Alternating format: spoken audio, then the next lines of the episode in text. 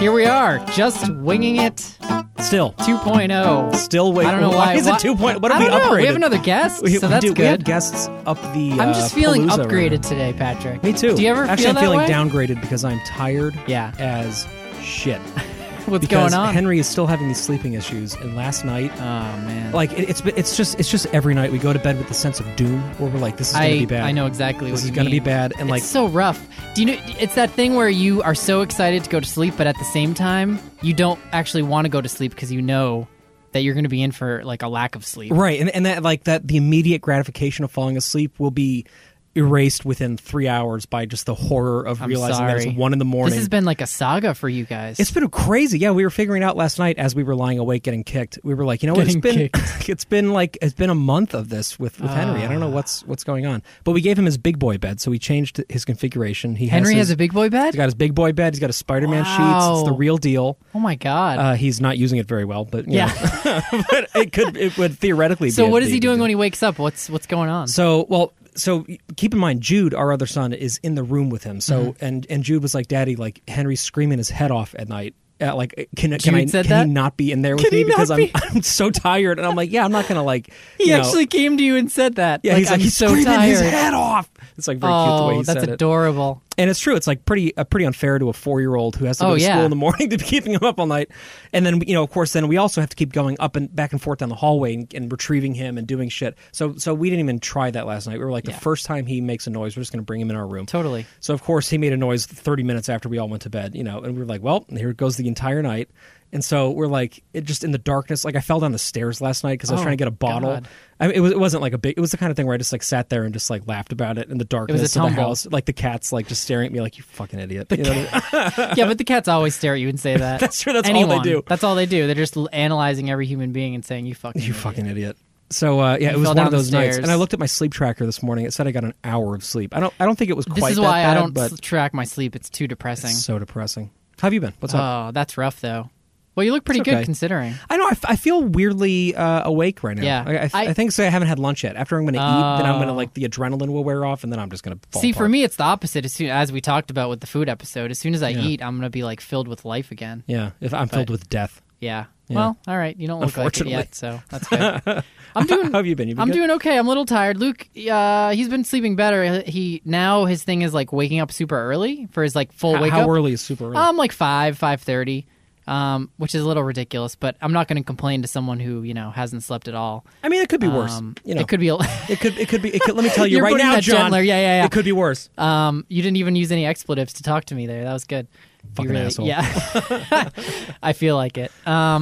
So I'm doing pretty good. Well, on the other side of things, Grace has strep again, so I guess I should mention that. Yeah. Wow. See, I almost didn't even mention it because it's just like a thing now. That's a big thing. Like, yeah. So this is probably the 4th or 5th time this season. Oh my gosh. So we're probably gonna have to go to a ENT soon and see what's going on there. Who knows? I mean, kids at daycare, they just like pass around stuff. It's crazy, back and forth. Yeah. But even just comparing Luke and her, it's been amazing how I expected a really bad winter for him because, you know, he was just a little baby. Mm-hmm. And he didn't get sick. He got sick once, whereas Grace several times through the season. And, you know, you'd think she has a built-up immune system at this point. But that's her weak. That's her Achilles heel, right? I guess, the strep, yeah. Streptococcus. That's tough. And those antibiotics, I feel like they're, at this point, her the strep is just like, I don't give a fuck about amoxicillin. Yeah, it's like, you know what I mean? It! Yeah, exactly. Yeah, so they have to like switch up the antibiotics. Oh, it's the worst. Yeah, and you know she's a trooper about it, and it's fine. You just like deal with it. She is a tough cookie. She's a tough cookie. Yeah, I think so. Yeah. You know something else about passing things around at preschool that we should talk, or at daycare or preschool that we should talk about. Is it today? Poop? No, it has to do with gender mainstreaming things, which we're going to talk about shortly with our first guest. Before we move on to that, though, I have one more quick anecdote that I want to share based on our current events. Mm-hmm. So we recently came upon a full enclosure set up for a bearded dragon, which is a reptile. Yes, I saw this on Facebook. Yeah, super cool. Basically, my manager had taken care of her own bearded dragon for like 20 years and was like very attached to it, and it died over the I'm laughing about it. It died over the last weekend. Aww. And she was like horrified. It was like a very 20 big years loss. Wow. Yeah, so she was like, "Hey, can you guys come?" Because she lives in the same town we live in. She's like, "You want to come by and just like pick up all the stuff? I'll clean it out for you. You know, the boys might like to have a reptile, you know." So we were like, "Yeah, sure." You know? Yeah, they'd like to have a reptile. Yeah. So we got one, and he's colossal, like, because there's like no reptiles right now because there's some kind of a shortage from wholesalers and breeders. Yeah. Huh. So what's going on there? All the reptiles are like, "Fuck this world. I'm not doing this." Yeah, they're like, "We're figuring out that you're just going to put us in a cage and feed us fucking crickets and vegetables. Yeah. And we're done with that." So there was one bearded dragon in the area, and it turns out he's like the size of a small car. He's like just so big, but he's so cute. Wow. And we're getting him, and this guy who we'll call... I'll call him Gruff. This is going to be his name, Gruff. Yeah, the guy at the pet store. That immediately puts a visual in my brain. Well, he had slicked back hair. Mm-hmm. He was smoking heavily, you know, outside the front of the pet store. Right. He's like, "You guys, oh my God, it's the David the Painkiller voice." Is he back? I'll switch his voice up because I can't remember what he sounded like. But he was like, "Hey, you guys, you looking for a reptile?" No, that's not Gruff. That's not Gruff. "Are you guys looking for a reptile?" All right, that's good. And we're like, yeah. And he's like, "Well, come on in. I got some reptiles for you." I expected him to give me a massage after this. This is this relates to the David the Painkiller with the reptiles, story. Right? With that could be interesting. Very romantic. Like the reptiles would do a little like just crawling in your back kind of thing. Yeah, it sounds skittering around. Actually. Just licking. Yeah, we'll move on from this. Move on, please. So he's like, "Come on inside. You know, I'll show you what's up." And he gives us the bearded dragon. We spend some time with it. He's like, "Watch the tail. Make sure it's doing well. It's doing well. I think he likes you. I think this is a good fit." What does the tail do? Does it wag or something? Well, you know, if the lizard rests its tail on your arm, it means it feels secure. So it's like finding security. It's like laying its... But of course, because this thing is so fucking big, its tail reaches my neck. That's like the litmus test. Did you like put it on Jude and then to see what his tail does? It loves Jude. Really? Yeah. Oh yeah, he's a huge... They have a very special connection. And it's kind of Jude's pet, so like they have a very special connection. I saw that great photo of just like them face to face. No, I was got to get a Pulitzer for that. Yeah, seriously. So anyway, so everything's going great. And then he's like, "You know, you guys, something you should probably know about before you walk home with this thing." And of course, by this point, like, you know, everything's in the car. Everybody's already attached. Of course, we got like all the food ready. Yeah. And he's like, "Because they're severe carriers of salmonella, if a child under the age of 5 becomes affected, their insides will liquefy and they will die within hours." And I'm like, "Oh, thanks, Gruff, for telling me this." Gruff. He's like, "So like, if they like touch the lizard and then they touch their own mouth with it, consider them dead." I'm like, "Well, thanks, man." So now we're like, wait a minute, he saw you with the kids, and he waited until the very end to say that. Yeah, the kids were there with us. Yeah, and he's like, "Between you and me, they could die." I'm like, "Thanks." And he's like, if you bring them to like a pediatrician and you tell them they got this from a fucking lizard, that pediatrician's gonna go, 'I told you so.'" It's like he was like, just like, "Don't let this happen." Was this like a liability thing, or was he like, "You don't tell the pediatrician it was me"? Yeah, you didn't get it from Gruff. Yeah, exactly. The reptile. You don't know no Gruff. And he just blew his cigarette at Ash, you know. So anyway, so it was a pretty intense experience. We get home and we're like so paranoid. So I go to the CDC website and I'm like following all like the guidelines about like what kind of sanitizing agents we have to like have on hand. And we're like playing with the rep because they're like left to be handled, you know. But of course, they're nuclear weapons of salmonella if they're mishandled. So we've been so paranoid. You just dip them in stuff. Some antibiotic soap every time. Yeah. Antibiotic soap? That's not the right word. Antimicrobial. Yeah. Which we actually did buy. We did buy special antimicrobial soap for this fucking thing. So anyway, you have to cover him every time? You have to bathe him in that every time someone wants to touch him? We're getting better about it, but I'm going to save the rest of the story for our Irrational Fear episode. But I do have to say, they are wonderful animals, although apparently they're, you know, nuclear weapons. They're wonderful, and I totally recommend everybody get one for their kids. Just don't let them touch them or they'll explode. You might want to not get a lizard, is what he's really saying right now. That's what I'm translating. If you're listening to this episode, just think twice about it. Yeah, just think twice about it. Okay. So should we move on? I think so. Let's do it. All right. Just one hack. All right, so we're back with our second guest ever, who's a very good friend of ours named Sebastián Molano. Sebastián has a very interesting background in gender studies, and he's a big part of our organization, as Gemma was. He's a colleague of Gemma's, actually, and a colleague of mine. I've worked with him on a number of projects now, and he has a lot to say about gender and feminism and raising feminist kids, and he's actually in an interesting position right now as a father-to-be imminently as well. So we're really excited to have him on board, and...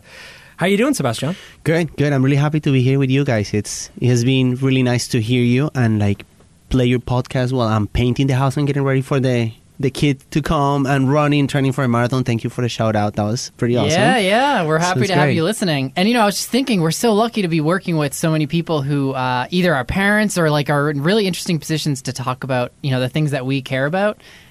We could probably keep the show going indefinitely with just guests that we work with. I think the more guests, the better, so we don't talk as much. I think that's the idea, is less of us and just have other people. Yeah, I mean, the feedback we're receiving right now is basically just bring on other people to talk, please, for the love of God. Right. And I should also say, Sebastián runs this really interesting Facebook, it's a social page / group called Defying Gender Roles, which I hope you can... Actually, why don't we start there? You want to tell us a little bit about Defying Gender Roles? Sure. Yeah, so Defying Gender Roles, you can go and look for it on Facebook. It's a social advocacy group that started as a off-online thing, basically because I was very interested in looking at gender, but not only in buckets of groups, like if you're talking about women's political participation or, you know, raising feminist voice, but how it's like you don't have the gender moment of the day, right? You're not walking around like, oh, gender. No, it's a matter of something. It's how do you connect the dots in life? And what I was trying to do with this group is to make it visible. Is how gender shaped the way in which we live.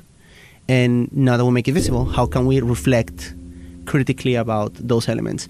So that started back in 2015, and it's around 2,600 members. We have moved from offline to online activities. We have done something for Father's Day. You can check out the Men Up t-shirt, and I'll talk to you more about what that concept of Men Up and what that means. Sweet, I gotta say. I think I'm gonna get one this year, actually. So yeah, thank you. That'll be cool. So it's trying to make things visible in a way that people can access that information and reflect critically. I'm not gonna tell you how to live your life. I just want to give you information so you can have the opportunity to, take a step back and see how different things affect the way in which you think, act, and, as fathers, is how that translates into our children. Yeah, and it's such a powerful role to play. I mean, again, we so often in this show have talked about just the importance of awareness, because until we're aware of, aspects of parenting or living our lives, there's no way to even change it, or even begin to think about it, which is so obvious, right? But I think with gender in particular, over the last decade, the awareness of gender and the way that people are talking about it has really been transformational. And so I'm really interested in hearing more about your thoughts on it, especially now as you're about to be a new dad. And it's like putting some of that into practice, because parenting is that place where you get to not just live out the way that you want to, approach any issue, but actually to teach someone else or model it for them. Yeah, definitely. I think that now everybody's looking at me like, gender specialist, we'll see how that boy turns out. So I think that that's going to be the big challenge. But also, and I think that it has to do a lot with this issue in terms of raising feminist voice, is when I was thinking about how to bring it in a way that resonates with you and with your audience, is to think about as a leap of faith. Because you're not going to know until, your kids are older in many ways. So it's how do you start setting up the conditions for raising boys in a way that they're, they're respectful, they understand the diversity of sexuality, orientations, etc., in a way that centers in their dignity and humanity of others, but in a way that you can explain it when he's 4, 5, 6, 7, but he might be confronted with those things when they're in high school or in college. So it's kind of a leap of faith, but it's trying to set up good foundations for something that you hope to see growing, but that is beyond your control as a man, as a dad. So absolutely. And I think why I'm so excited about this conversation is that so my firstborn, is a girl, and there's so much around raising girls these days and how to, obviously break away from the stereotypical experience for young girls where you're supposed to introduce them to certain kinds of toys and colors and all of that. And I've been very conscious of it as a dad in particular. When it comes to boys, you've shared some really great articles with us, and it was helpful to read those. But generally, there isn't as much. You don't hear this as much as a topic right now about raising feminist boys, and we know that how important that is, right? As dads now. So yeah, I guess I'd love to hear more about your thinking there, and as you're thinking about how to raise your own son now. Yeah, no, I think that you're right, and it has to do a lot also with the notion that gender is about women. It's very limiting. And when you think about some of the issues that women are fighting for, I'll just give you a basic one, gender-based violence. It's like men are totally absent of that conversation, and women wouldn't be even if there were not, in the vast majority of the cases, a man behind. So it's like we're talking about, you know, the flu, but we're not talking about the virus. It's like, oh no, let's not talk about the virus. Let's focus about coughing. And it doesn't make sense. So we need to start thinking about what are the root causes of these kind of issues. And I think that we're starting to see that in order to change the way in which power relations operate in society, we need to rethink what it means to be a man. And how do we do that? And the reality of things is that we look around and say like, well, we kind of don't know yet. And for me, it has been surprising to see and to learn that this is a conversation that has been happening for the past 50, 60 years. And there are books that you look at from 1970s of how to raise boys and girls equally. And they're talking about the same things we're talking now. So it's, aren't we learning about this? Or is the way in which society is put together currently fostering on those divisions because, you know, it's easier to sell the same thing packed in blue and pink. It is good. It is from targeting advertising is much better to say, you know, these things are for guys and for boys, and build a line of products around that, and the other way around. So, and indeed, in one of the articles you shared with us, which we'll put in the show notes, there's data that suggests that that toys are more gender bifurcated than ever before. Actually, so even though we've had this comparative mainstreaming of gender issues in society, and even though we're more aware of it. There's, for some reason, marketing is even more set up than ever to sort of reinforce this binary gender idea, you know? Yeah, that's such an interesting point, too. I hadn't actually thought of it in terms of the marketing side of things, and it makes so much sense because we know how much marketing shapes the way that we live our lives these days, and we know that with tools like Facebook and digital marketing, it's been more and more segmented so that as marketers, I mean, I look at this, you know, from the Oxfam side and working with marketing, that precision level of segmentation allows you to spend marketing dollars efficiently and reach your audience. So it's like a natural, you know, it's all about the return on investment, right? You bring it back to that. And if you know that you can build up a particular segment and market base to them, it's more efficient. And so that's really interesting to think of it in those terms and the role that marketing actually can play in shaping our, I guess, how we understand gender is what you're saying. I agree with you too on it. And actually it does. If you look at the way in which we think about notions for, let's say, masculinity, you think about the Marlboro Man and that guy, the ta-ta-ta-da, and that guy alone, you know, stoic. It's the way in which we shape our notions of what it means to be a man. And what it's surprising is that when you start looking at when does that process start? And you're like, oh, when they're at school and they like a girl, so they pull her hair, and it's like, it's okay, that's how they like, you know, that's how he shows he likes you, and we normalize all these things, but it starts very early. As early as age 3, right? Isn't that the idea of research? In terms of their own cognitive assumption of their roles, yes, but in terms of the setup of what being a boy or a girl means, and I'm telling you because I've been going through this experience for the past 35 weeks since we knew Megan, my wife, was pregnant. I was going to Colombia to see my parents where they live. She was in week 16, 17, and we already knew the sex of the baby. And they were freaking out trying to know what the sex was. And I was like, I'm not going to tell you. We don't know yet. Yeah, isn't it amazing just the obsession up front with even just wanting to know, which I'm guilty of too. Like, with Grace, we wanted to find out. We tried to find out, and twice we couldn't. So we ended up being a surprise for us because what is the scan called? Ultrasound. Wasn't showing it, which happens, you know, every now and then. Uh-huh. But it is so interesting how much we put on that. And there's these big reveal parties that people do now. And, yeah. And on that regard, for instance, when I told my parents, and they were freaking out, and I'm like, why are you freaking out? And they were, because we don't know what to buy the baby. I'm like, you buy whatever you want to buy the baby, because but they're like, it blue or pink, and I'm like, you have yellow, you have green.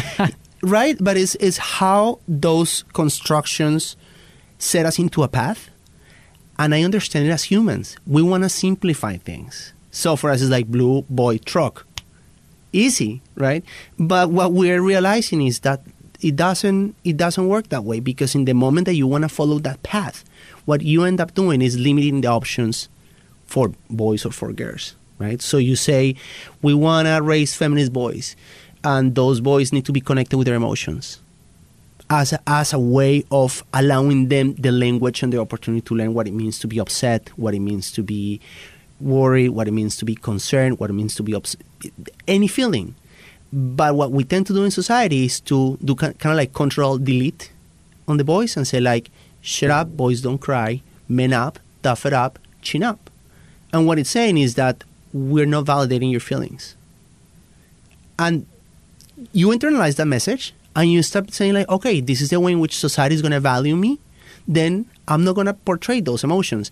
And then, you know, if you're in a heterosexual relationship, you are, you know, in high school, college, and it's like, oh, but John is not open. He doesn't tell me. Of course not, because John has gone through a process in which he has been, don't open up about your feelings. Yeah, I was struck by, in one of the articles, it talks about how, you know, a baby through toddler, they cry the same amount, whether girl or boy. And it's, I forget exactly what age, but you can see exactly where it starts to break away. You know, and because of course this isn't an innate thing, right? That boys cry less or something. Mm-hmm. And it's, as someone now, you know, Luke is 7 months old, and it just, I just have this gut reaction to that. You know, how sad is that? That, like, we are raising kids who at a certain age just feel like they can't even be totally open emotionally. You know, and I mean, I guess to an extent we've been raised that way. I mean, I guess I'm interested in hearing about your experiences as fellow men. Does that resonate with you? Like, your emotional spectrum being sort of collapsed in that way? Yes, and I think you're getting to the core of the conversation, where I wanna get us to, because I think that the articles that I share with you, that you can share with the people that listen to this podcast, are really good. But it's also like, and I translate that to other walks of life. It's like, how to lose 10 pounds in 5 days. Yes, good tips, right? So it's good to have those kind of immediate actions that you can take or set you up in the right direction of what you want to achieve. But just as you were saying, at the end of the day, when you're raising boys and you're in a household, they look up to you. You are the reference point. So what that means is that in order to raise feminist boys, you have to look at yourself first and say, what is feminism for me? Do I hold any feminist values? And sometimes the word feminist creates allergy, which shouldn't. But when you talk about feminist values, you're talking about, you know, I understand that there's no separation between my private life and public life. Most of the gender-based violence is justified that way. It's like, oh, no, he's great as a manager. Sometimes he beats his wife, but that's their private life. It's like, no. From that standpoint of values, it's like, no, there's no separation. And you understand power. It's like, oh, so she's in a lower position of power than him, and he tells her to stay late. Would he do that with a male colleague as well? So it's understanding the power dynamics. It's assuring that there's no separation between your private life and your public life. And also there's the reflexivity or the critical reflection, the saying, so am I reacting in this way and flipping out because that's how I was raised, not because I think this is right? And it is profound because it takes you, it's like when you're looking into a well and you look down, and that down is yourself, and you're trying to figure out what are the things that are down there that you can't see but are informing what you do. And in my case, I grew up in Colombia in the 90s where, you know, violence was still pretty acute, where there was a strong notion in that context of being a man is that you stand up, that you, if you need to fight, you fight. If you need to stand your ground, you do. And if you don't, then you are relegated, ostracized. And I'm not that kind of person. But when I was 14 and I was put in a situation in which I had to fight, somebody like physically fight, I did. And I beat the crap out of that guy. And I still feel bad about it. Because I was feeling that I let myself down as a person, that I engaged in something like violence that I didn't want to engage. But socially, everybody was like, well done, man, you did it. You proved yourself. Nobody's going to mess up with you. And I was like, so if this means that I'm a man and I don't want to be this, then I'm not a man, then who am I? Especially in this connection of like, if you are a man, you need to be heterosexual. Because that's how we're built. It's like, oh, you remember, you're like, guys, it's like, oh, no, so you're not gonna... Like, not really a man. Right. You're not a real man, right? So I think that for me, there has been a journey of trying to understand better what are the things that I value about the way in which I was raised. you know, being respectful, not a gentleman. I think the gentleman notion hides some of that because it's like, oh, I opened the door, so I'm a real man. It's like, no, you're a decent human being. Can you just open the door for somebody? That's right? Setting the bar pretty low, right? Yeah. And I think that's one of the problems is that for men, the bar is very low. Oh, and I think this plays out in parenting so much too these days, even still. Ali Wong actually had a great segment in her latest. It's on Netflix now, actually, the special, where she talks about how she gets this question all the time of, you know, like, if you're out performing as a comedian, who's at home with the kids? Yeah. You know? And it's like, well, let's see. She has a partner who certainly could be home taking care of them. She says TV, actually, is the answer, but as a joke, of course, because she's a comedian. But it is amazing how the bar is so low as a dad. So, like, when people see, you know, a dad even just out alone with a kid, it's, like, amazing. You know, have you gotten that reaction? It's, like, people don't, like, explicitly say, like, wow, you're an amazing dad. Actually, in some cases, they sort of do, right? Yeah. Oh, yeah. And if that's a mom, it's just, like, that's expected, you know? But I think what you're hitting on here, of course, is so core to this issue of gender, understanding gender, but also just any element of parenting. I think we have come across this as sort of a thread through our topics thus far, that we're modeling it, you know? And it's like, we can say and preach as much as we want to, but at the end of the day, these are little beings who are just like absorbing every single thing that we do, which, by the way, is a shitload of pressure on us to do the right thing in all cases. Mm. And something that I'm struck by is how difficult it is, how much effort it takes to put the effort that you would have been putting into teaching into embodying and being aware of. Because for me, like, before I had kids, I remember, you know, obviously Micah and I had talked about making sure that they were feminists and making sure that they were just allies in general, making sure that they were aware of other people's, you know, rights and things like that. And so I'd done a lot of, you know, research into this and a lot of reading, so I was like really going to be proactive about it. And then it's like the kid comes out, and you'll see this, but you'll be more educated about it than I am. But you'll see a little bit of it, and all of a sudden there are so many just day-to-day biological needs that need to be met, and so many just life things that have to happen, that a lot of the more pedantic aspect of this is how you treat women, you know, if you're concerned for their rights, and this is what gender equity means, and this is how you look out for, you know, this is how you become an ally.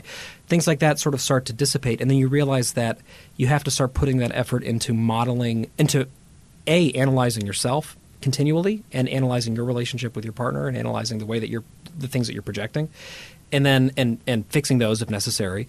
And also broadcasting those to your kids, and so trying to vocalize it, you know, because I feel like something that I personally was really afraid of initially before having kids was I didn't want to be preachy about this. I didn't want it to be like, now in this story, Susie is a girl, and that's why the author, who was out of date, said she should be the one making the food, you know. And I didn't want to do that because I know that I bristle at things like that too, like when people are like, well, you were wrong because you assumed, you know. And I don't think it's necessarily productive. That being said, I'm finding more and more that you do have to do that because there are so many implicit things in society that are just not even addressed, that we have to say things like, you know, this author lived in a time when it was more assumed that women would be doing this, you know, for a lot of reasons that we don't have to get into. But we're going to change this character's name, like we talked about in the books episode. You know, now the guy character is going to be the one making the food because men can do that as well. And there's nothing wrong with that. And the woman would be the one fighting the dragons, you know. So in my personal life, it's taken a lot of questioning my behaviors and my assumptions, making sure that I'm being clear about them so that the kids are aware that we're making substantive efforts in that regard. Yeah, no, I thank you. Thank you for sharing that, because I think that's the ongoing struggle. You can revise your behaviors. You try to be better. You try to do things in a better way that reflects your values. And you mess up, and you end up to a point in which you say like, oh, did I think of? First you say like, did I say that joke? Did I say it out loud? Then you say, did I think all? I didn't say it, but I thought about it. Why? So it's like there is always that room for improvement. In terms of what you were mentioning about the division of labor within the household as a unit, I think that's natural sometimes, and it's just life. Sometimes your partner is doing crazy stuff, and you have more time, and it's like you pick up the slack. And it's the other way around. It's just to say, you know, in the long run, we're going to be as even as we can. And that's okay. With my wife, that was a conversation, because sometimes she was like, we need to be 50% equal. Sometimes we engage on Excel sheet. We put all the tasks. Who likes to do this? Who hates to do that? And how long does it take? And we came up, you know, a day working on this, and I was like, this is too much. But it sets the tone. It sets that you would be able to have those conversations, you know, with the way that now we think it's funny. But it helped us to figure out that we'll be okay. Because when it comes to the nitty-gritty, we'll figure it out. Wow, I'm just like amazed by your organization skills that you're, you know, that just avoids all the passive aggressive resentment that goes on. You know, I'd rather just like give Bethany a stare or something. I'm kidding. That garbage ain't gonna take itself out. Yeah, exactly. So on that one, there are things that nobody likes to do. Yeah. Nobody likes to do. So the commitment was that we do them together because we just don't like them to do. And the other thing I think that. In my case, Megan, my wife, has been very patient with me because I come from a Latino household where I was useless until I lived on my own when I was 24. Didn't know how to clean, didn't know how to cook anything. Because in my culture, and this is why context is so important, you two are raising voice in America, I'll do the same. So what does that mean in our culture? Is it sports? Is it validate voice through sports? Is it about... the people they engage with? Is it about the messages that they see on us in terms of what it means to be a man? So in my culture, it's like I was a king. I still get to my grandma's house and I get like a liter glass of juice and I'm like, I can't drink all of that and eat. But she's like, no, you're the man in the house and you're here. So it's, and on the flip side is how do I give my grandma what she's seeking from me, which is, you know, the generosity of love into a liter of juice. In a way, it doesn't feel like preachy, like, well, you know, Grandma. That sounds like some great juice. That's power juice right there. So it's about also saying, well, how do I reciprocate to that? And sometimes it's about understanding what's informing the other person. It's like your parents. I'm pretty sure you get a lot of judgment from them. I get a lot of judgment from my parents. Wait till you raise your kid. You're going to get a lot of judgment. And I'm getting more and more of that because, you know, this is happening. And so for me, it always takes a moment to come back and ask them and say, like, what it is that is important to you at this point? What is it you're trying to tell me so I don't need you, that you're nagging me, but you're giving me something that is valuable that I should say, thank you, I won't use it, or thank you, thanks for letting me know. I feel that with the boys is something that is very important, especially at the household level, and even with friends, is that we don't let ourselves to be vulnerable. And that is so rough because it's like I can think about the times I've seen my dad cry, and they're like 3 or 4 times. Yeah, I think many of us can relate to that. I can count on one hand. Yeah. Same thing. But then think about the times you see your dad mad. You're like 1,000. Yeah. And I think a lot about that when with our son coming into this world now. It's like, am I gonna be able to just be who I am, and show him that, you know, being strong is being connected with your emotions and crying is normal and it's okay and it's a relief. And sometimes you need to cry a lot and sometimes you don't. And sometimes you need to cry and stop crying because you need to, you know, take a step back. But that is just an emotion. And that it's just something that happens and it's something to embrace and it's something that shows that you're feeling something. Yeah. You know, and I'm a pretty emotionally available person. You know, I cry all the time about things. And a lot of the time it's because I'm in awe of a piece of art, you know, it's something that I'm really feeling. Mm-hmm. And Jude used to ask me questions about that a lot and be like, why are you sad? And I'd be like, I'm not sad. I'm just emotionally open to this experience. And it made me feel something really, really powerful. And like, I'm kind of waiting for that to happen. I guess he's probably still too young to have some sort of a reaction to something like that. He's not going to like look at a Picasso and start crying, right? But I would love for that to happen because one of my favorite things about myself is that I never went through that internalizing of pain and feeling, you know. Or maybe I did and I broke out of it. Maybe I did and I broke out of it again. I think that's it. I think after I stopped trying to be what people expect of a man, mm-hmm. you know, I was able to be more open about that. And I actually make, and this is so ridiculous, but I make a point, for example, if we're watching a movie, and John and I have talked about this a little bit, a lot of movies for young people are just really emotionally intense, you know, like a lot of, like, you know, Toy Story, you know, like a lot of films like that, they really make you feel things. And when I am, and if I am crying during it, I really make a point of, like, showing the kids that I am, because I feel like I want to be like, hey, I'm not like, look at my I'm just tears! Imagining you, yeah, with, like, a box of tissues, like, look at this! Yeah, look at my pain! There's a bucket of tears next to you. Right. No, but it's more like, you know, like showing, like giving him a hug and letting him feel that my cheek is wet and being like, this is okay. It's a really healthy thing because you're feeling it and you're being open about it and you are not hiding the way you feel, you know? Mm-hmm. And I think a lot of what we call like toxic masculinity stems from this young obsession with not showing that to people, you know, and with being told that it's not cool or it's not appropriate. Yeah, and it's the normalization of it. It is okay, because when we talk about, for instance, that role of men as being protectors, right? And as fathers, we might feel that more like we need to protect. But isn't it contradictory that in order to exercise that, sometimes men exercise violence against their children and their partners? And it's like, so you protect, but you beat the crap out of your children and your wife?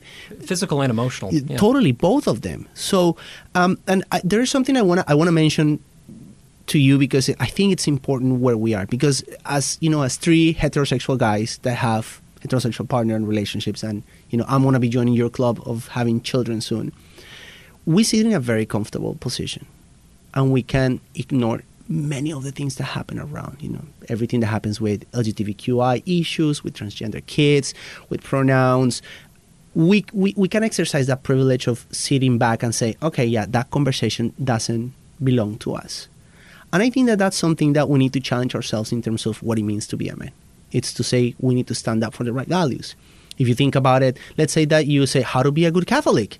You have, you know, 10 things you don't do, some rituals you perform. It is the same if you want to, how do you raise a feminist boy? It's like, what are the underlying values? The feminist values are great for that.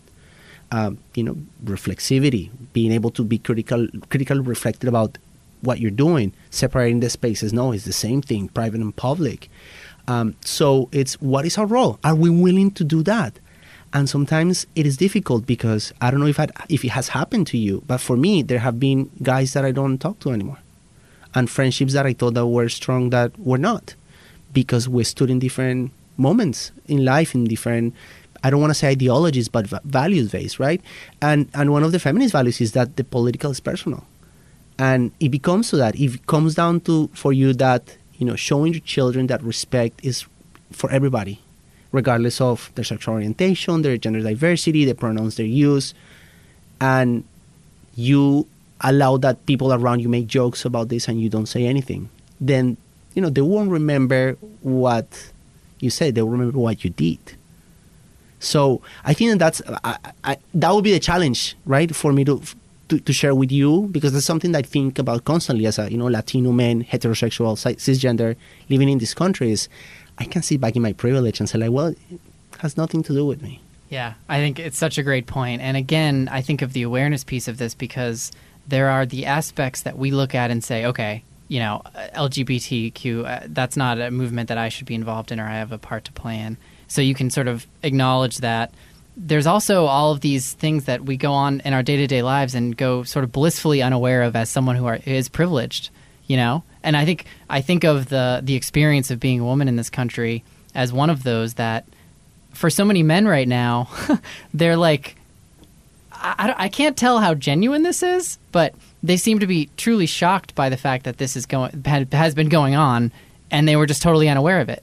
Like, to the point now where, you know, you hear of men who are now afraid of being alone with women, and are having all these revelations where it's like, where were you during this whole time, you know? And I'm not saying that to be critical or judgmental. It's the fact that when you're blinded by that privilege and you assume that everyone else's experience is as smooth as yours, you know? Or you just don't even, I guess, think to question it. So I really appreciate the challenge that you've given us. And a lot of people in positions of privilege, like we are, will say things like, well, why even talk about it? It just creates more walls, you know, like why even bring it up? And that's, to me, something that I've encountered quite a lot among fellow white, cisgendered, straight guys is you know, they'll be like, well, like, you know, the more you talk about feminism, the more you're just putting up a division between men and women. And it's like they're unaware of the underlying problem. So, like, they think that we're creating one, you know. But I go through the same experience that you two have described. But again, it's just like when we're talking about the colors. It's like we want to simplify things in life. So when we're talking about feminism and like pronouns, it's like, I don't want to, I mean, it took me a long time to learn he, she. I don't want to learn they. And it's like, well, you should, because there's somebody whose dignity is being exploited and somebody's getting harmed because of that, because they don't feel that you're representing them in the way that they feel. So it's rethinking how we talk, how we act, where we put our efforts. And I think that that's something that it's going to demand more and more from men. I don't think this is going to go anywhere. I don't think that we're going to be like, oh yeah, Me Too is over. There will be another hashtag in 6 months, and there will be more accusations, and there will be more things that will just bring into the public scene what has been hidden in the private scene. right? So say like this doesn't happen. It does happen. It happens everywhere. And that's such an important moment in history right now that I think that all of this is coming to the surface, because it's before it gets to the surface, we can continue to just play this, you know, blissful ignorance across society. But now it's out there. You know, there's no denying it, and how we respond to that now. You've got to make that decision on your own. You know, it's like you're going to either be a good goddamn human being or you're going to ignore it and keep going on as if nothing's happening, frankly, you know? Yeah. And when you were talking about social media, right, it's like social media today allow us to know that there are different groups of men and people that are taking a different alternative stance on what it means to be a man. And we get encouraged by that. And that's something that I feel very proud of in terms of Defying Gender Roles, is to see that it's not me thinking crazy ideas at, you know, 10 p.m. before going to sleep. It's a lot of people that are trying to find other people to connect in those ways, to see, you see, there is a possibility to see the world under a different lens and try to exercise a different kind of masculinity.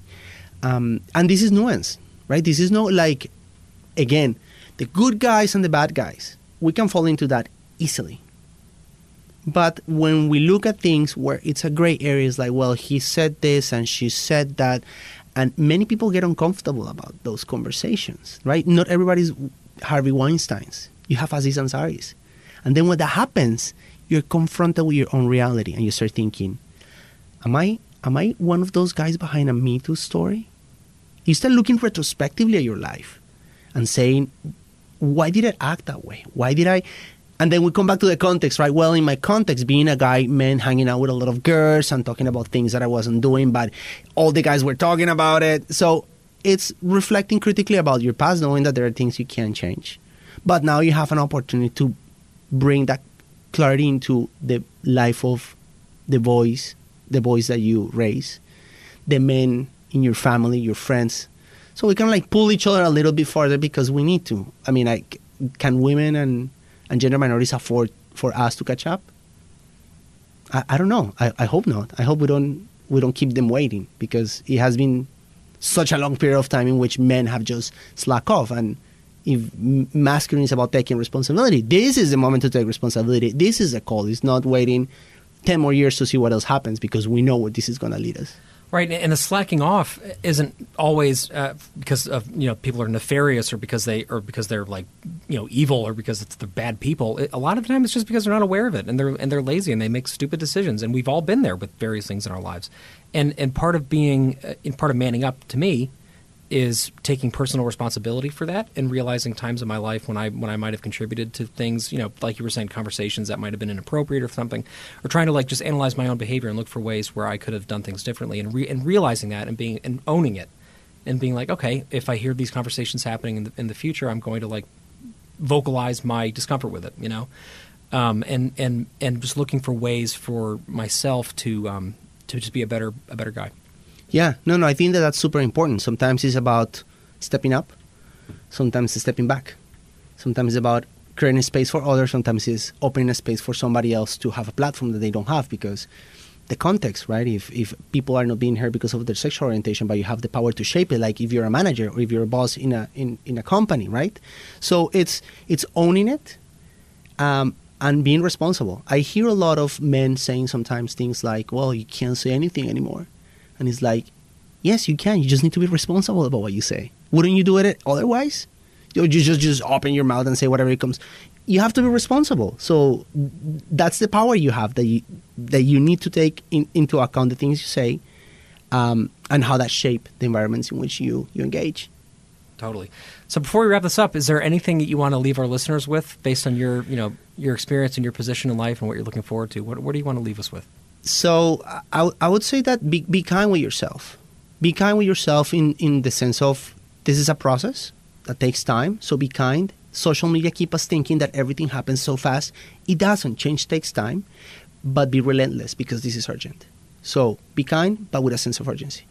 And I'm pretty sure I'll be reaching out to you guys for advice on poop, vomit, clothing, all of those things. Because, we'll take care of the poop, vomit, and clothing. You tell us how to raise feminist boys, and we'll be in good shape. Yeah. Although we're bad at the poop, vomit, and clothing. I mean, you know, to be fair, we're not experts. By. Yeah, exactly. Thanks so much for coming on, Sebastián. Thank you, guys. You've given us a lot of profound things, really, to think about here, and it'll only go downhill from here in terms of the conversation we have. But thanks for coming on. Thanks, man. Thank you, Max.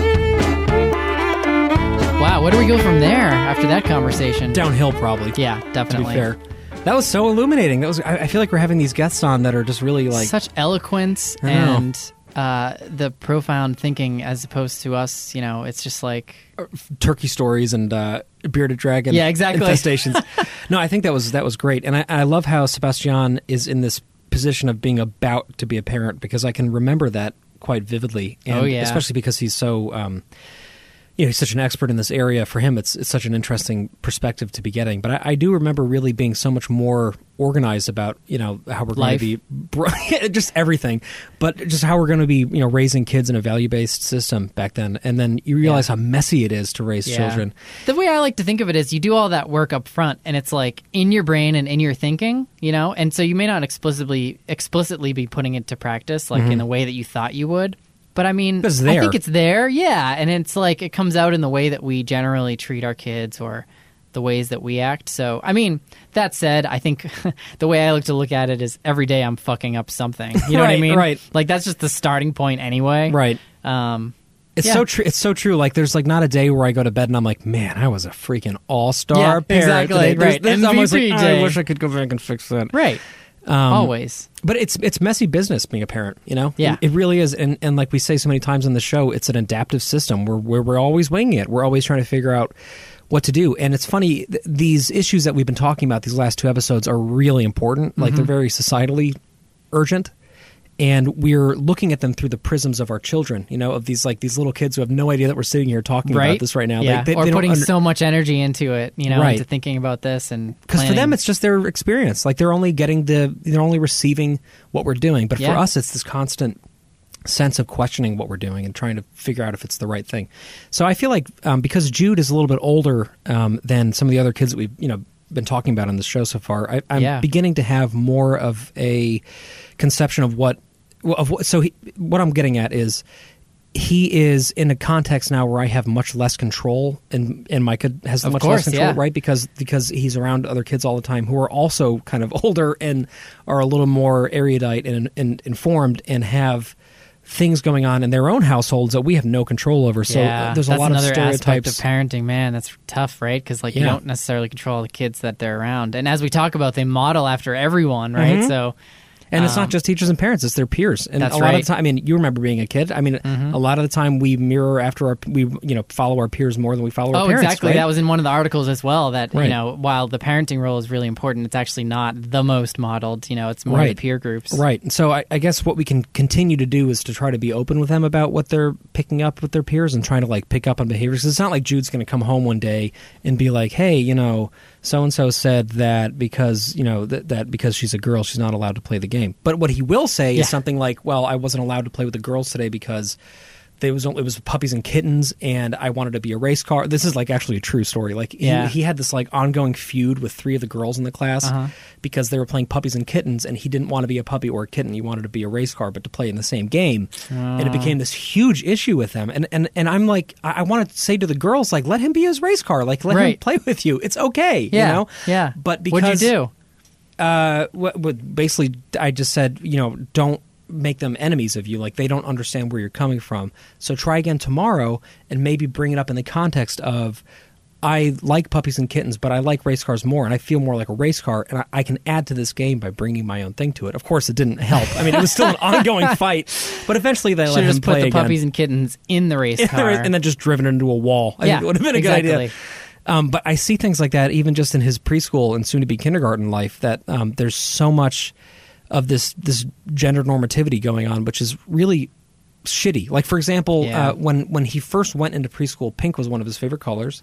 And so we bought him a ton of pink like gloves and hats, and he loved that. And we never even discussed the fact that it wasn't necessarily a quote-unquote boy color. Right. Why would you? Because I have freaking pink T-shirts. Pink's an awesome color. Yeah. It should be loved by everybody if they like the color pink. Exactly. You know? And then as soon as he started school, like he was like, I don't want to wear the pink gloves anymore. That's heartbreaking to see. It is. So do you know what happened, if there was an incident, or was it just generally? No, he just said that he felt like people were going to laugh at him about it. Oh, man. And I don't know where that disconnect, I don't know what happened, but I do know that he doesn't wear his pink gloves anymore, you know? Damn. I can't help but like get a little bit I guess frustrated would be the right word, with other parents in that situation, because it's like, you know, their kids didn't start with a preconceived notion of, you know, pink being bad or whatever. And granted, they, you know, their kids may not have learned it from them, but why do we have to live in a time still where parents get so hung up on this kind of thing of like the right colors or the right toys that they play with, or whether they dress, you know, the way that they do, or I just don't understand at a basic level when you have a human being that you love so much and you see them having sort of proclivities towards certain activities or dress or whatever, and you have to squash that. Like, why? Because, like, who gives a shit? You know? Oh, man. I had this moment in we were at I had mentioned it on an episode about how we were at my nephew's first communion a few weeks ago. And so we were witnessing it, and I was telling you, it's a very emotional experience. You're watching all these kids, you know. It's just like a coming-of-age time as well. They're like 7 or 8. Totally. And so I look back at Bethany, because she wasn't sitting with me at the time, and I saw that she was just crying, and I was like, oh, you know, she must be getting emotional given what's going on. I was too, you know, just looking at my nephew, how fast he's grown. And I talked to her after, and she explained why she was crying. And there was a kid who we actually knew the parents, and the reason the parents stuck in my brain is because they had two names for their two daughters that we really liked and thought we might use for our own if we had two daughters. Oglethorpe and Butthole. Yeah, exactly. Oglethorpe and Butthole. Yeah, those are great. We ended up just sticking with Oglethorpe. That's great. Grace's middle name now is Oglethorpe. Great, I love it. With 4 O's, right? Exactly. Yeah. Oh, that's the only way to do it. Yeah, definitely. And she explained she was crying because one of the kids that was up getting their first communion was one of this parents, this family's girls, and she was dressed fully in a suit, and I didn't even realize it. Actually, you know, I saw her and I just thought it was a boy. It didn't even occur to me in the moment. And Bethany was explaining it to me after, and how doing that. So this is a Catholic church, and you know, Catholic church is not known for being the most liberal of churches and allowing for that kind of stuff to fly. You know, still won't allow gay marriage or women priests and all that. So just seeing a child who is allowed to be themselves in a place like that and be totally accepted by their parents. And in a religious ceremony. In a community, like, exactly. And it's just, it is so emotional, you know? Like, it's heartwarming in a way, and at the same time it's like, again, frustrating that isn't just the norm. Like, why wouldn't we accept that? You know, and can imagine that same child being raised with a family who just, like, again, squashed that, like, and they had to dress a certain way, and like, man, it'd be horrible. It's so sad that so many people have to live rejecting their identity and who they really are. I can only imagine how difficult that must be. I can't even. I try to, but I couldn't even imagine how difficult that would be. Yeah. And you know, I've talked to trans friends of mine about it, and it really, seems like it would be an enormously different experience growing up. Have you thought about, you know, with your own kids, like, how that conversation would go, or like what your response would be if Jude wants to, like, wear a dress, or, like, you know, just in the hypotheticals? I mean, because that's something interesting that we've talked about. Yeah. I mean, it's something that we would go full in on, you know, because I feel like you follow what you love, you know, you follow your heart.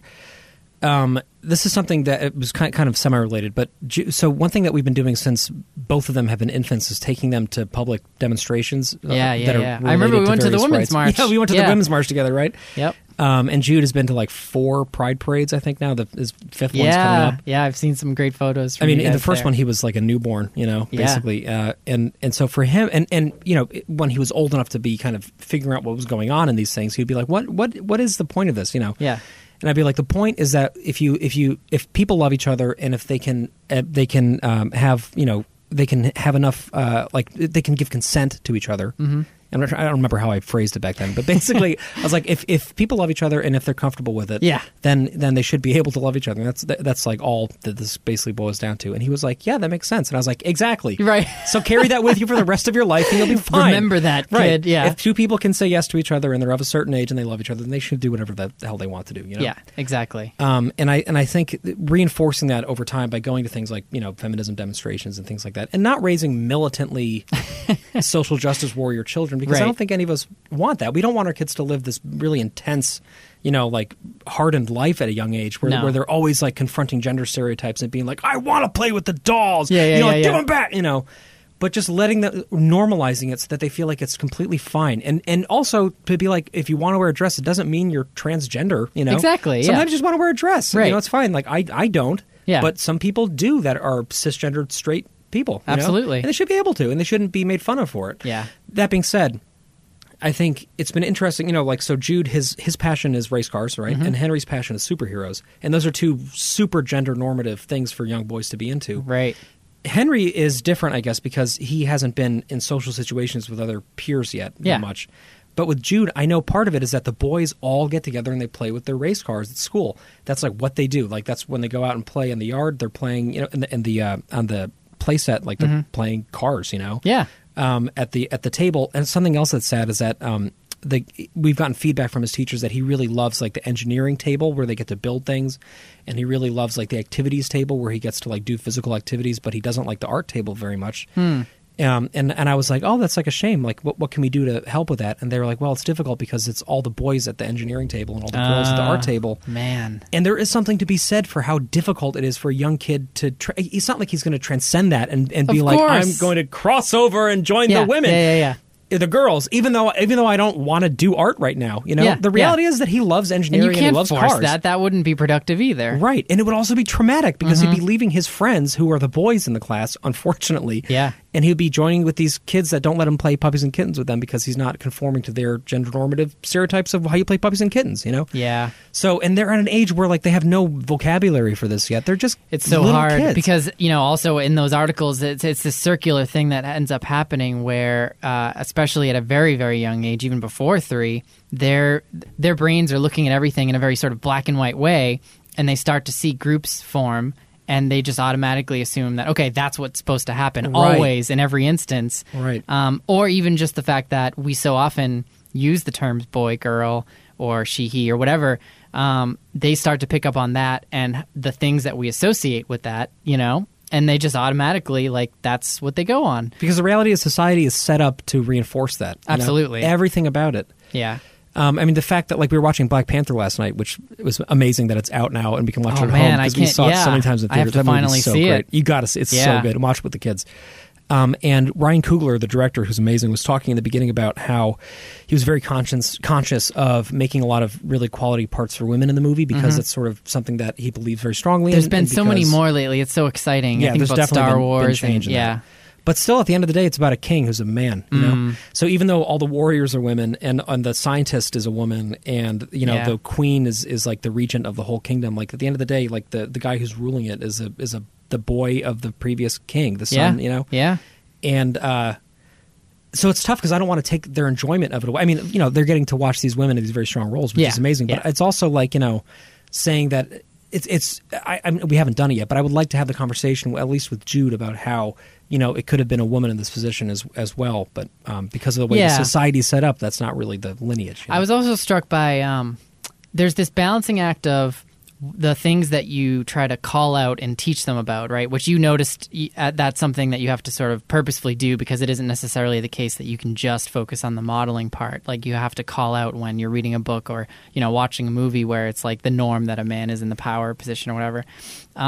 So there's that end. And then there's the modeling end where you know that so much of what they're picking up is just what you're observing.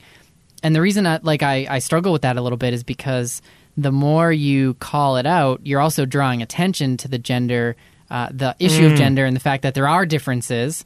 And I get that it's important to do in instances, but overemphasis there may also like build up a notion that otherwise maybe they would have – I don't know. I don't want to go too far with that because I get how like there's, you know – their understanding of gender is going to be shaped by society regardless. Like if we never talked about it, you know, then we're leaving it to society purely to shape it. Right. But there is a balancing act there, right? Of like the modeling and the preaching or teaching, I guess is a better word for it. I do feel really lucky in that I have for Luke, you know, a 2-year-old sister who is like, who is just a little aggressive, you know, very opinionated and outspoken little girl who's going to probably be like bossing him around, you know, which of course we also want to keep in line so that she's kind to him. And she is. She loves him. But I think the point there is just that, you know, making sure that there are enough models for in the case of men, you know, or boys, making sure that they have some girls in their lives that are serving as models for them, and vice versa for girls that they see boys, you know, or they see dads who cry, or, you know, and I think the more we can surround our kids in those models to the extent that we have any control over it, the better off we'll be, or at least we'll increase their chances of seeing some good stuff in both, you know, or breaking the norms. At least. And it all fits into the whole, like, you know, showing, not telling thing, right? Exactly. Like we don't have to necessarily be vocally calling attention to discriminatory gender things in the public, but we can be showing them that doesn't have to always be the case. We can be you know, introducing them to things that would contravene that. You know, we could be encouraging them to play rough with girls too, you know, to be like, you know, because the boys at recess, you know, will go out and they'll play, you know, football with, like, you know, a little like soccer ball thing. And I'll be like, well, have the girls join you, you know, they're probably faster than you are. Like, let them get involved, you know? Right. And it's tough because society doesn't let that happen very frequently. You know, I will say before we go, two quick things. One is something that we love to do a lot together, me and Jude, is play video games. It's something that we've always, you know, it's something that I love a lot and that he's grown up with. Yeah, and you know, I can't wait for that with it's amazing. And he's really good at it because if you like, you know, and it's also not, we don't sit him in a room and put a PlayStation on and then leave, you know. Tape his eyes open. Right. It's like it's a bonding thing. And we do, he sits on my lap and we both have controllers, we play together. And you're playing together. It's not like he's just, you know, by himself, totally absorbed. And then it's like a way to have an adventure with somebody, you know, and to visualize it and to have it's amazing agency over what you're doing. And I have been very consciously since he was a kid trying to make sure that we're both playing as female characters as well when we can. When there's like a selection of multiple, like, you know, Rayman is a great example. It's a game we both love. Yeah. And there's like these female barbarians in the game that are like very powerful and they're really cool. And they're all women. And we like playing as them, you know, and making him feel like that's not something that's awkward. Like that, you know, if you want to be the female barbarian, be the female barbarian. Totally. You know? So video games are another avenue for that. And I'm sure we'll talk about that on another episode. Lastly, I'll say that I feel like the model set by Ridley Scott's Alien, which brings us back to my other... It all comes back to Alien with you. Yeah, it does. But I agree. Yes. There is something about the way that the character of Ripley was handled in that movie that to me is, because it was written gender neutrally. It was written for whoever was best for the part. Oh, I didn't realize that. Yeah. They just switched pronouns. But that makes total sense. They picked Sigourney Weaver. And there is something about that and about the way that it was just written as just a really strong, really commanding, really interesting female, complicated character who wasn't necessarily being held up as an example of like a feminist archetype. That's right. But was just allowed to just be herself and to be amazing, you know? Yeah. So when we play Aliens in the yard, which we do all the time, Jude is always Ripley, you know? Yeah. And he has never once been like, oh, well, she's a girl. Like, I should be talking with a higher voice when I pretend to be her, so excited about that. Again, I do see that as a trend now more so, that you see more female protagonists. It's too slow, right? It still needs to be more. But like for me, you know, seeing Star Wars be rebooted and have it be female protagonists in several of them now, and Ray, you know, I already last year, so Grace was only 1.5. I bought her a Ray costume that was a 4- or 5-year-old costume. Nice. Disney had it like an insane deal. I couldn't not buy it, so I hope she still likes Ray from Star Wars. Otherwise, or that I'm Ray doesn't turn out to be like some horrible villain in the next movie. Yeah, right. Exactly. But like, it is so exciting to see that, you know, and raising a girl and a boy, for them both to be able to see women in these kick-ass roles, right, you know, and to be aware that there are differences in the genders. That it's not. We're not saying that we're living in a post-gender society, but we're saying we're living in a society where the best of whoever wants to be out there can be put to the forefront and modeled, and you know that a boy can play a girl part if he wants to because it's a freaking awesome part. Yep. Knowing that it's originally, you know, a girl, and not being afraid of that, being like, this is my version of it, you know. Yeah. But it's tough.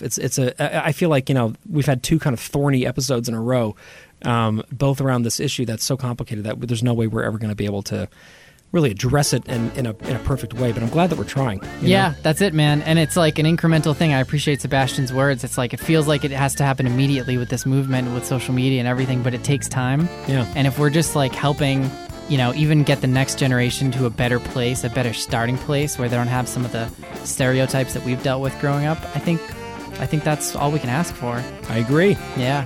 All right. Thanks, man. Cool. Good conversation. All right. Keep winging it. Hashtag. Keep winging it. Bye, guys.